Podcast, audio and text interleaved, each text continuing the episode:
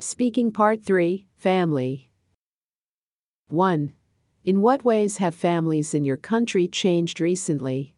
Most Vietnamese girls get married at the age of twenty-four, which stays unchanged in the last decade, but the difference is that couples are now having children later compared to the previous generations. The major contributor to this trend is the worry about personal finance. Young people now consider bringing up children doesn't mean just feeding them enough food, it is about covering the best education and entertainment for them.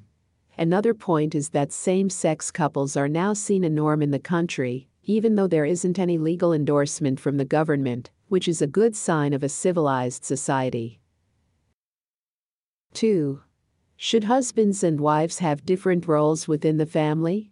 Why not? I don't think there should be a definite answer to this question. I regard marriage as teamwork.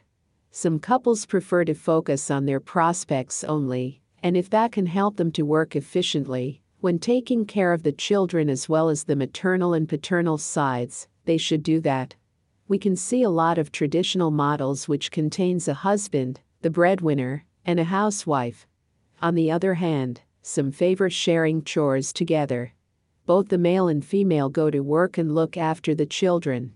I mean, the world is not chauvinist anymore, so people shouldn't be restricted in obsolete gender roles. three. Which are more important to you, your family or your friends? It was hard for me to choose between them, but I still go for my family at the end. To explain my reason, although it sounds so cliché, my parents are the one who bring me to this world and nurture me till the day I'm mature, physically and mentally.